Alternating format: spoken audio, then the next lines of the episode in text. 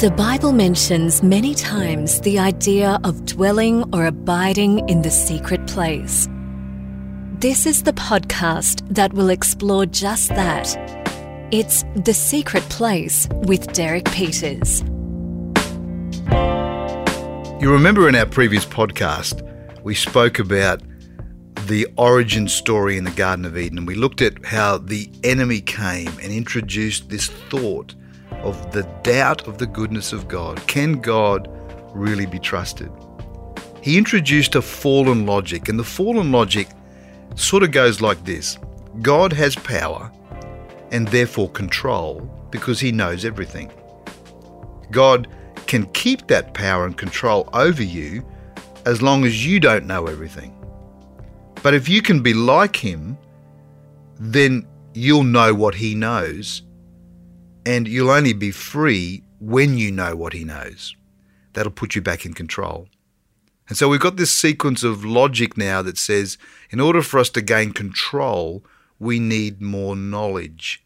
The knowledge protects us from what we don't know. The enemy shifted the source of truth from a loving, trusting relationship with God, who is our Father, to a knowledge and power relationship now. So now we're evaluating God. God is now an option to us, not the source of our life. So we look at what God offers and we say, well, will I take that or not? Or will I prefer a different option myself? So we're evaluating. Is the goodness of God the goodness I want today? Or will I choose something else? And so fear now becomes our master because we're now motivated by what we could lose, what's could come and affect us? What are our risks? What are the things that are going to challenge us and therefore take away from our security and our sense of belonging? So we're outside now of the thoughts of God. But remember, it's not God that's authored this, it's us. We've decided to hide in the bush. We've decided to look at ourselves and say, well, we're naked. And God said to Adam and Eve in the Garden of Eden, Who told you you were naked? Where did you get that thought from? Who told you? Because I didn't give you that thought. You created that thought yourself. There were two very different responses between Adam and God in the Garden of Eden. Probably the best thing we could do is look at this scripture because this is the scripture where we see the drama of the two responses played out. Genesis 3 says, And they, being Adam and Eve, heard the sound of the Lord God walking in the garden in the cool of the day, and Adam and his wife hid themselves from the presence of the Lord God amongst the trees of the garden. Then the Lord God called to Adam and said to him, Where are you? And he said, I heard your voice, and I was afraid because I was naked, so I hid myself. And God said, Who told you you were naked? Have you eaten from the tree from which I commanded you you should not eat? It's interesting if you look at some of the Hebrew words, how it brings out greater meaning. When the Bible says they heard the sound, that word in the Hebrew is the word shema, which means a hearing heart. So their hearing heart heard the sound of the Lord God walking. That word walking is the word halak, which actually means moving towards. In the garden, in the cool of the day, that word cool is actually ruach, which means spirit. So if we were to paraphrase this according to the Hebrew, it's Adam felt in his hearing heart the Spirit of the Lord move towards him.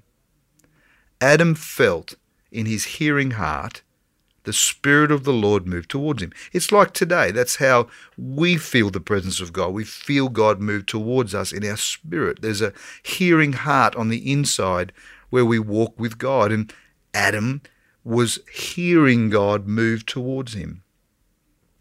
What was Adam's response? Well, firstly, he judged himself.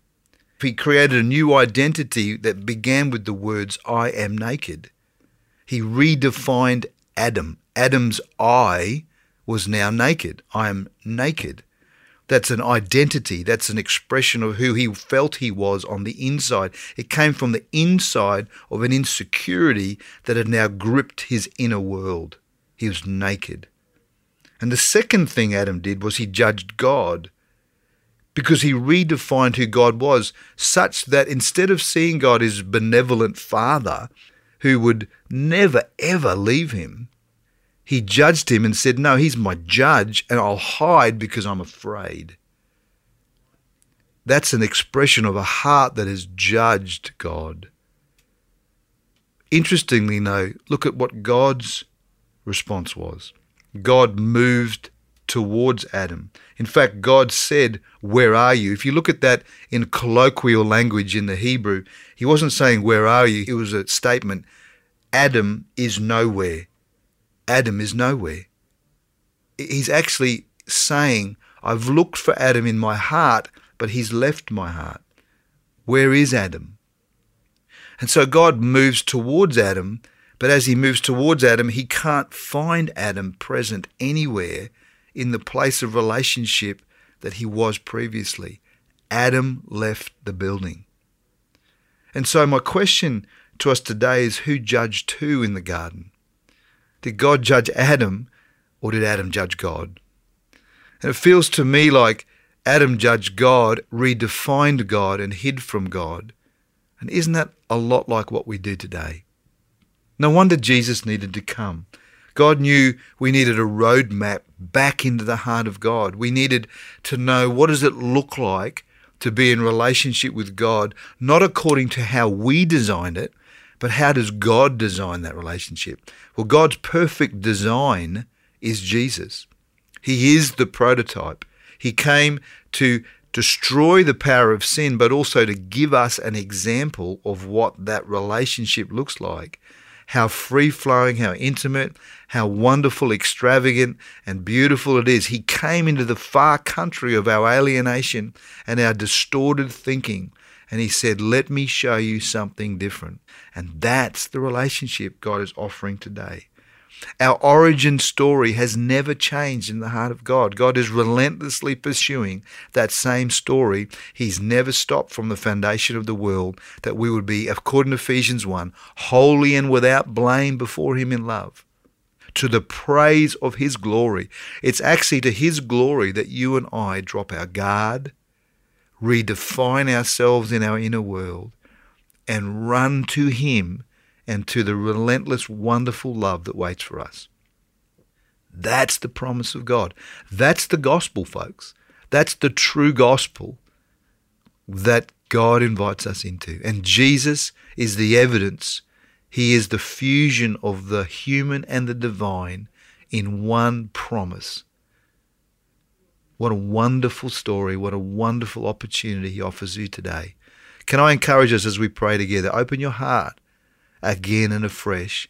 Allow the sense of this beautiful relationship to come around your heart again. No matter how long it's been since you prayed, no matter how long it's been since you've thought these thoughts, it matters no different to God. Come out from the bush, redefine who you are, and be a son and daughter before Him. Let's pray. God, what a wonderful promise you give to us today. We are sons and daughters of you. What a place of elevation, what a place of being seated with you in heavenly places that you offer us. It's a gift. And God, today we reverence that gift, we honor that gift. But the best way we could do that is we live out of that gift. Would you give us the courage, would you give us the faith today to see past the errors of our past the long list of things that we hold against ourselves, where we judge ourselves, where you are not judging us. God, let the grace of God, I pray, flow over each life today. Heal us, restore us, that we could run into the arms of our Father and say, God, we're home. We're home, the place you designed for us. In Jesus' name, amen. The Secret Place is a production of 965 Brisbane.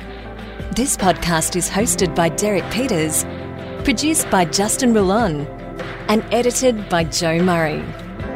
Find more 965 productions wherever you get your podcasts or at 96five.com. To find additional content related to this and other podcasts by Derek Peters, go to thesecretplace.com.au.